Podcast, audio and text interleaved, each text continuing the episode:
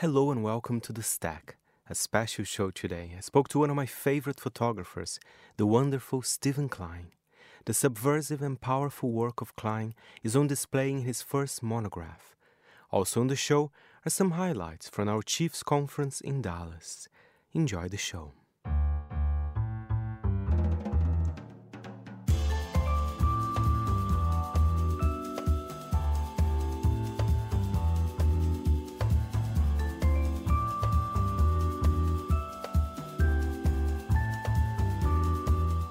Midori House in London, this is The Stack 30 minutes of print industry analysis, and I am Fernando Augusto Pacheco. We start the show on a very good note. I've been following American photographer Steven Klein's work for years. I'll never forget buying his incredible photo shoots with Madonna for W magazine when I was a kid in Brazil. Pure art. His celebrated work is on display on his first monograph, published by Phaidon, featuring some of his best photography. It's a must have. Steven stopped by at Midori House. First of all, Steven, such a pleasure talking to you. I am a big fan. I've been following your work for years. And before we talk about the book, I mean, what I like about your work, it's so cinematic. It gives you the sense of fantasy, which I have to be honest, when I read magazines, I mean, not all of them, I'm missing a little bit of that. So this book is almost like a tribute to all those amazing imagery that you've done as well. Is that, is that what you want to portray in your work? Uh, the sense of fantasy? Yeah, I think my intention always is to provoke people to look at a picture and, and ask questions about the pictures and ask questions about themselves and to make them think about something and to provoke ideas in different ways. I think just to show a dress on a page is kind of like you could see that online today when you watch a fashion show. So part of the reason why I did the book is I think a lot of the magazines today aren't doing journalistic and idea stories that have narratives attached to them or bigger ideas. So I thought it was a good time to put the collection of work together in one book. Absolutely. And it's a beautiful, I mean, people have to say it's a heavy book as well. There's a plenty of pages in here. I think it's more the paper is a good yeah. quality paper, so it's heavy, but it's not like a gigantic book. So I think it's heavy, but reasonable to carry. And coated as well. So even some of the pictures, you can feel it. Yeah, what I wanted to do is I like the idea, especially the one on the cover, to feel more like photographs. And I actually used a lot of my original prints. So it's not, it's like, through the years of working, I worked with film and then went to digital, and a lot of images are produced from film stills. The one on the cover actually is from a film camera, a digital film camera, for a project I did called Fetish Heels for the Brooklyn Museum. So that's an actual still. So there's many different formats, and on the paper it's actually varnished, so it looks like as close to a real photograph as possible. I love that. But Steven, compared, you know, to photo shoots these days, I mean, in the past there was much higher budgets as well, right? I mean, how how do you think it changed? Why this kind of the sense of exuberance a little bit have been lost in a way? Partially, I think because of social media and the internet. I think because so many fashion brands are advertising online that magazines no longer have the amount of money that's generated from advertising, so therefore the budgets have been cut a lot of staff as well from magazines have been cut. Most of the people that I've worked with in this book have also probably been laid off or somehow not working for the magazines anymore. So I think that has an effect on the budgets. I mean, budgets were always difficult to manage because a lot of my shoots are big productions, but I think even now it's even more difficult than before with photographers' fees, with production expenses and, and overall ideas, people still want. They're asking me to do the same pictures I did before, but for, you know, 90% less in production value. And that can be that can it's be difficult. Yeah, it is. And I have uh, something very curious. You have this relationship with stars, and uh, you know, let's talk about Madonna because that's the I mean, one of the first kind of works that, that you've done that, I, you know, I felt fascinated, still inspires me to this day. I can see a picture and say that's a Steven Klein picture. But when you're working with someone like Madonna, you know, she's she knows what she's doing. She she's you know she knows exactly her, her imagery, how she wanted to be. How do you put actually your kind of stamp on someone like Madonna, for example? Because um, it feels very Steven Klein, but also uh, Madonna, you know. I think well, the first time we worked together, we collaborated, but it was uh, basically she walked into my studio. We had a lot of exchanges and communication about the idea of her doing ecstatic process. But I think after our first shoot, it was very successful. We she gained a lot of trust from me, and I think that we became good collaborators because without the trust and without the love in anything you do, I think that it's not possible. So the thing is, is that it's interesting because people, when they've walked into my studio and that aren't so connected with her or her image, they'll see a picture of her and not even know it's her. And to me, that's successful because the thing is, I do try to take the celebrity out of celebrities. And I think mm. even in the book, when I edited the book, there were several pictures, one in particular from Rio, actually, mm-hmm. that was on the cover of W, that was actually showing her face full, you know, a full face picture facing the camera. And I showed her the pictures for the book, and a lot of the pictures from the book are from her back. And she actually took that picture out, and she said it was too commercial. So I think she has a she's a great admirer of great photography and fine art photography, and she appreciates good work. And I think that in that way, she's a great collaborator with me because we both have a love for photography and filmmaking. And you mentioned the Rio shoot. For me, that's very iconic because she was playing a character there as well. You know, this kind of this lady who goes in Rio is quite. It feels very decadent. You know, it doesn't necessarily need to be uh, Madonna in a way, but you know, she was playing and she was yeah, being an actress there, right? Yeah, it was based on a movie with Jeanne Moreau. It was based on a, a role in a film, a French movie that we based that character on in Rio. Steven, at the beginning of your career, was there a magazine that you started doing your work? How how did you kind of get into the scene? In um, I I actually had my first opportunity to work for Dior Cosmetics because a campaign had been uh, rejected, and I was in Paris, and I got an opportunity to shoot the campaign for Dior Cosmetics, and that's how I began. After that, I started working for Italian Vogue with Franca Sozzani, and from there, I went to American Vogue and and W, and and that's kind of how it rolled out for me. Was it hard at the beginning? Because I mean, I look at your pictures. Some of them, some might say, a little bit controversial. I mean, because sometimes some of those magazines they play very safe. But did you push a little bit some think, of those boundaries? Well, I think at the beginning, I think you have to establish yourself. It's like being a writer. I think that at the beginning, like when anybody begins, I think you service the magazines, and I think you're just trying to get in. It's very difficult to get in at the beginning with any magazine, especially like Italian Vogue. I think the most difficult one was here in England was the face was the most difficult because I think it was kind of like if you were American, working for the face was not really a cool thing to have an American at the face. So that was probably one of the most difficult shoots to be accepted and and allowed to do what I do at, at that magazine. I think, you know, as time goes on, for instance, with Franca, that the trust through doing pictures over and over and working over several years, that one allows you to start experimenting more and then they start to see what your strengths are and they start to encourage you to, to be to have more of your own voice. I think it's not easy at the beginning for anybody. I think everybody struggles with everything that they do at the beginning to actually find out who they are as well as an artist. Absolutely.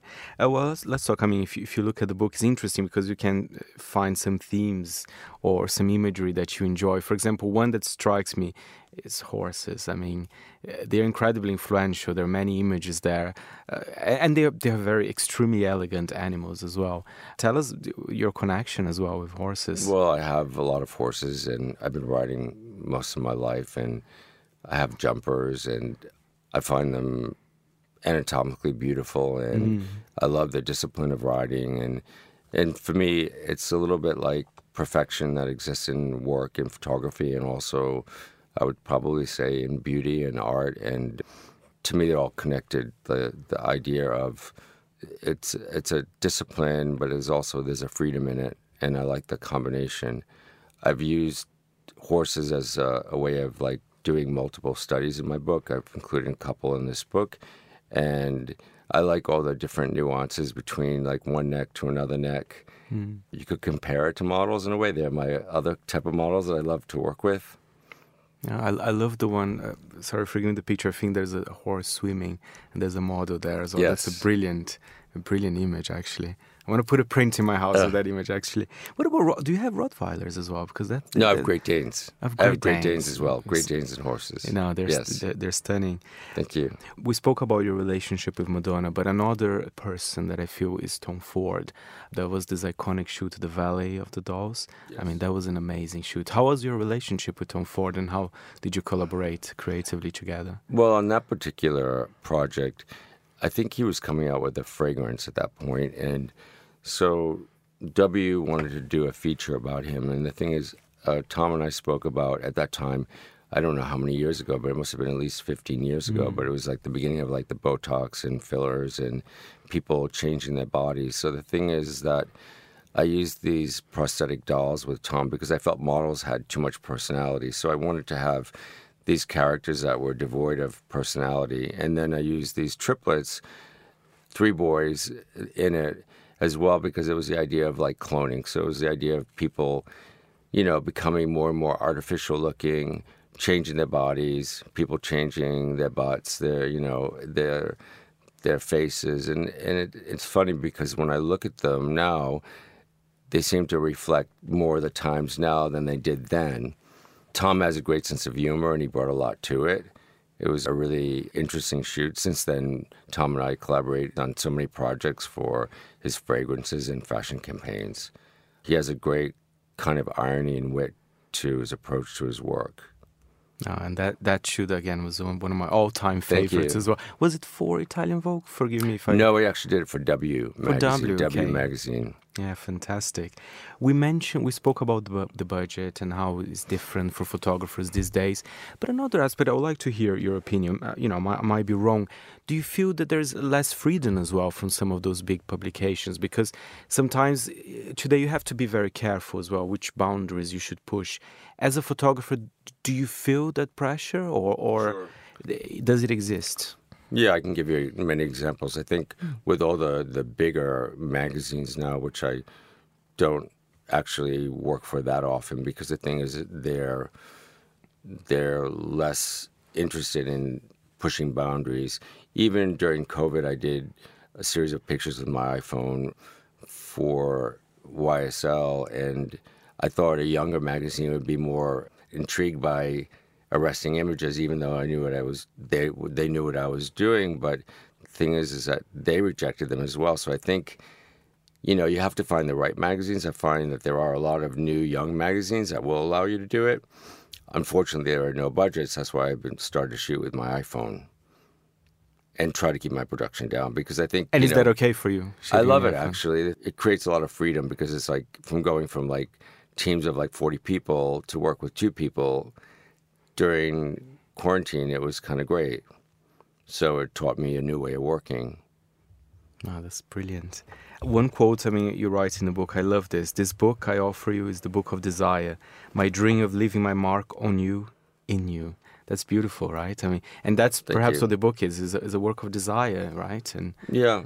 I think a lot of pictures people ask, I think one of the misconceptions about me or my work is I think people think your work is you which it's not. And I think mm. that people, I try to, I think my images create, you know, desires or fear. And I think people are always interested in the desires or fear, what they fear they're attracted to. So I think that if anything, they're speaking in those terms.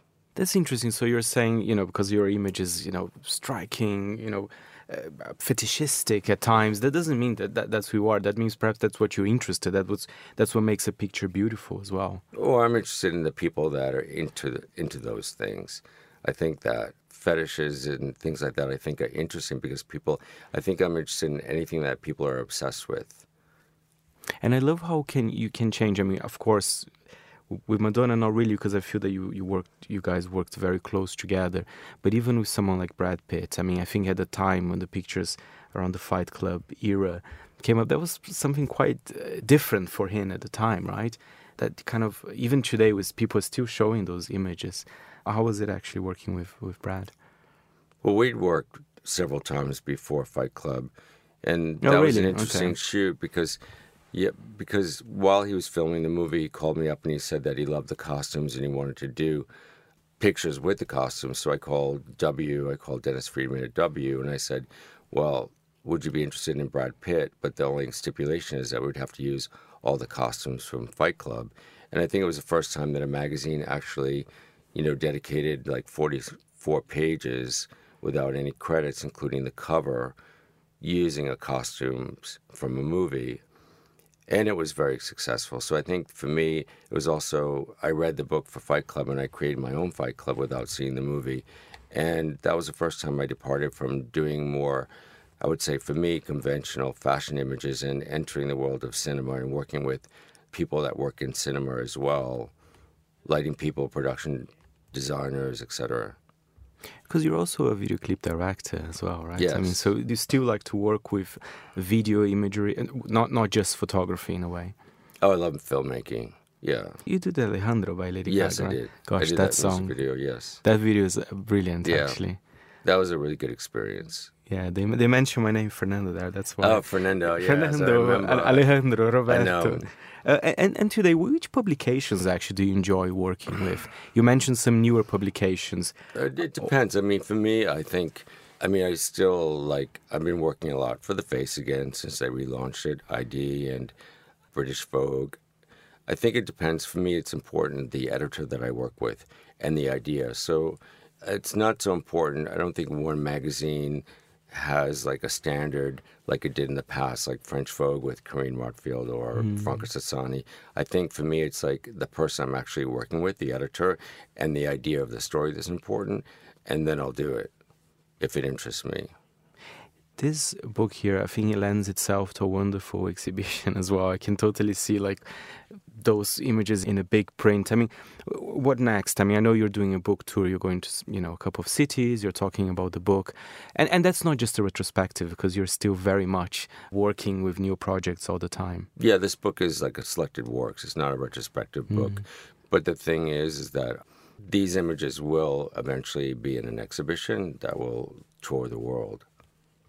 I cannot wait. And you should go perhaps to Rio and São Paulo as well to show yes, it. I've had exhibitions in Sao Paulo. That's amazing. Uh, listen, Steven, uh, what a pleasure talking to you. Thank you so much. Oh, thank you for having me. No, my pleasure. Okay. Thank you very much, Steven. And Steven Klein is out now, published by Phaidon. And now, a few highlights from Monocle's Chiefs Conference that took place in Dallas earlier this week. I've selected two guests that might interest our listeners here on the stack. The first one is Katrice Hardy, executive editor of the Dallas Morning News. She's an industry veteran who's recently taken the reins of this historic newspaper. She tells Monocle's Chris Lord why local journalism matters, and especially when a city is on the up.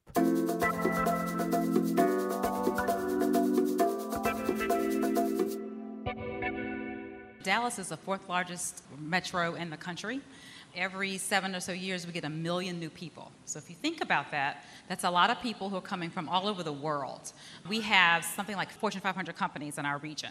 And so, our role really is to help bridge the gap between newcomers, old comers, but more importantly, to make sure we're accentuating in our coverage what's most important in Dallas and also what our challenges are. Because to keep up with that pace of growth and keep up with just the businesses who are constantly looking to relocate here, the tax base that we have, the tax credits, and all those incentives that elected officials are trying to put in force so that we continue to be a prosperous, growing state is really important. And so we see our role as vitally important to the future and sustainability of our region.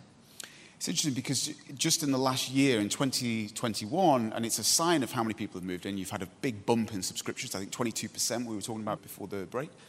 Really interesting that's going on there. And I, should just read you one thing. Above the door, the paper is, not, is based not far from here.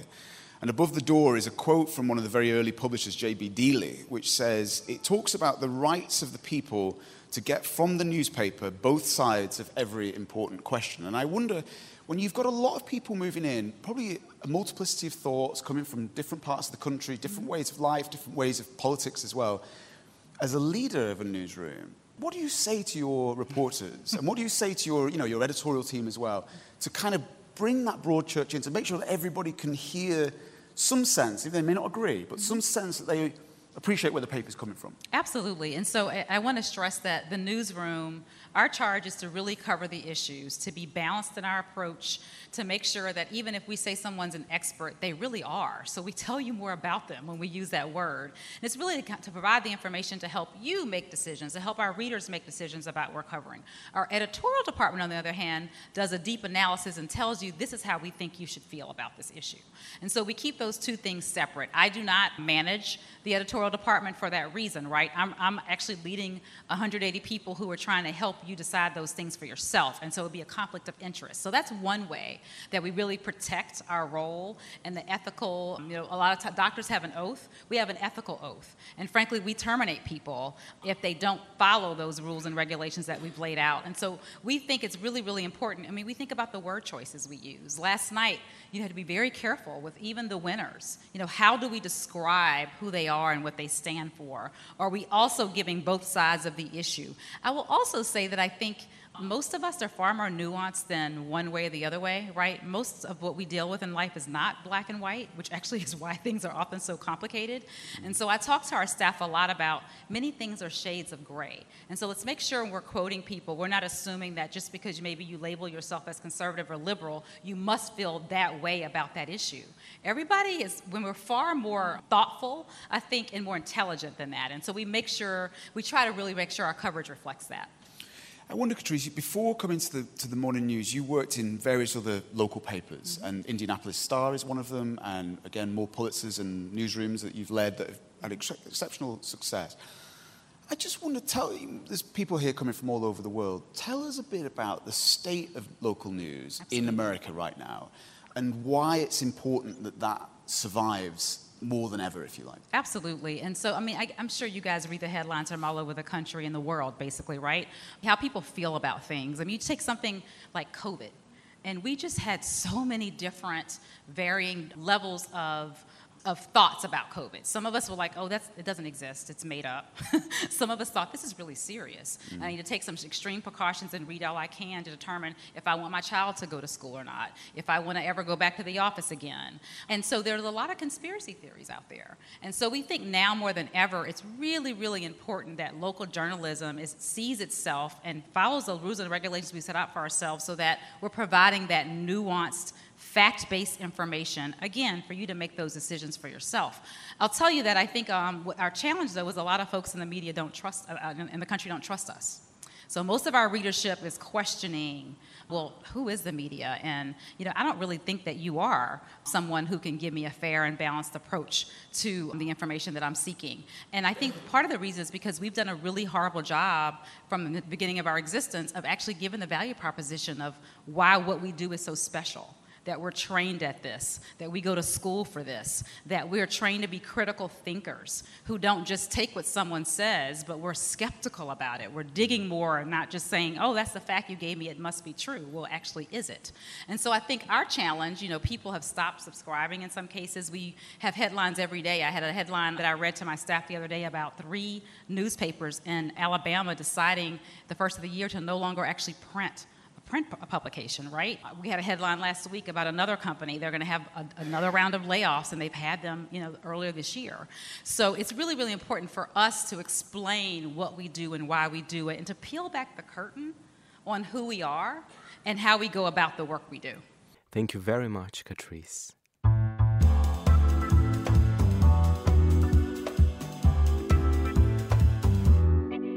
And the other conversation is with Rebecca Wesson Darwin the publisher, whose award winning magazine, Garden and Gun, offers a fresh view on the South. We hear why not all meaningful conversations in the US start in coastal cities, and how the southern states are spearheading another view of living well. She spoke to Monocle's editorial director, Tyler Brule, and with Konfekt's Sophie Grove. I was privileged to work with incredible companies in New York and learn the best about magazine publishing. And through kind of a fluke in my life, my husband decided to become a Presbyterian minister, and we moved back to my home state, South Carolina, in Charleston. And at first, I had a lot of friends who would say, Oh, Rebecca, you know, you were publisher of The New Yorker. We need to start a great magazine of the South like The New Yorker. And I thought, these people are not going to read anything like The New Yorker. so instead, I kind of put that in the back of my head. And I just did keep feeling like there is a very smart, sophisticated group of people that live in the South, and there was not a magazine that was addressing that. I always wanted to do a magazine that both men and women liked equally. And we hear stories about people fighting over the magazine when it comes, you know, who gets to read it first. And I say, just get two subscriptions. But anyway, you know, I wanted to show that there were good things going on in the South. There was really, at that time, Charleston was starting to grow, much like Dallas has. And Southern food, Southern music, all of these things were becoming, you know, I could see something on the rise. And so I decided to throw my hat in the ring, write a business plan, launch at that crazy time, and here we are. Well, and part of the reason why here we are, because one of the interesting conversations that I had uh, with Sean Todd is he said, you know, whenever he goes to someone's house in Houston or he's in Austin or he might be up in Virginia, he said he knows it's a measure of a really good family if there's a copy of Garden and Gun and Monocle on their on their coffee table. But and that that was sort of you know part of the start and discussion.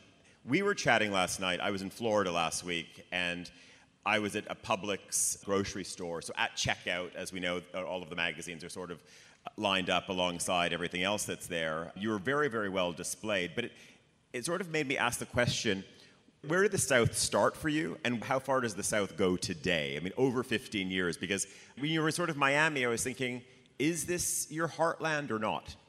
Well, when we started, the South was kind of defined by the economics of what we could afford to do and how much we could distribute the magazine. But it was typically, you know, kind of south of the Mason Dixon line.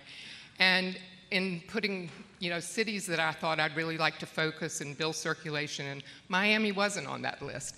But a place like Pensacola or maybe Tallahassee would have been on that list that kind of meshed with the lifestyle.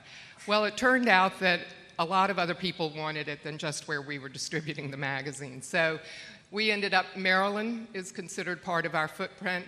Texas originally, I couldn't afford to get on all the newsstands in Texas, so we didn't include Texas. And you're a vocal group of people. I heard about it, and Texas is a major piece of what we do now and a very large part of our circulation. And the last was Oklahoma. The governor of Oklahoma wrote to me and he said, we want to be in the magazine. So every once in a while you'll see something. But the footprint of what we write about and what we cover, and it extends to you know Europe and other places. But the footprint is just kind of the subject matter. The readership is really all over the place. 45% of our circulation is outside of the Southeast. So I always say we're a magazine about the South. We're a national magazine about the South, not a Southern magazine. And in terms of that content, it strikes me from reading the magazine, which is it's a celebration of the kind of idiosyncratic character. There's a lot of ex- eccentricity. The interiors are really they, have a lot of emotion. That it's not it's not a perfectionist. The magazine is, it has a lot of humanity in its style, but it also just in its approach. But can you describe a little bit about that and how your editors go about sort of evoking the southern character? Well, from the beginning, we weren't about stuff. When we did the first issue, it literally just kind of came together and we sent it to press. And as I look back on it, what we are about is storytelling. So everything, those homes aren't just presented from here's a room, these are beautiful pieces of furniture in it. It's about the people that live there and how they inhabit that space. We're also about the high and the low. I mean, you know, we, we can get down at the grubbiest bar and we can also have a great time at a glorious hotels. So I think that's the way people really live their lives. They may have a fancy European car in their driveway, but they probably got a Ford truck too. So that's our reader. And we'll never run out of stories. I mean, you know, Southerners love to tell their story, they like to talk a lot. They're all related to each other, so, and they love their dogs. If I had a dollar for everybody who wanted their dog to be on the cover, I would be a very wealthy person. But I think people see themselves in the pages of the magazine. And that's what really brings them in, engages them, and, you know, it, reflects their lifestyle. Thank you very much, Rebecca. And that's it for this week's show. My thanks as ever to our editor, Adam Heaton. If you have any comments or queries, feel free to write to me, Fernando, at fp@monocle.com. And remember, we're back next Saturday at 10 a.m. London time. Meanwhile, you can always listen again at monocle.com and subscribe on Apple Podcasts and Spotify. And before we go, we have a song for you. And you know who directed the video for that song? Steven Klein. The song is Alejandro by Lady Gaga. You've been listening to The Stack. I'm Fernando Augusto Pacheco. Until next time, it's goodbye from me.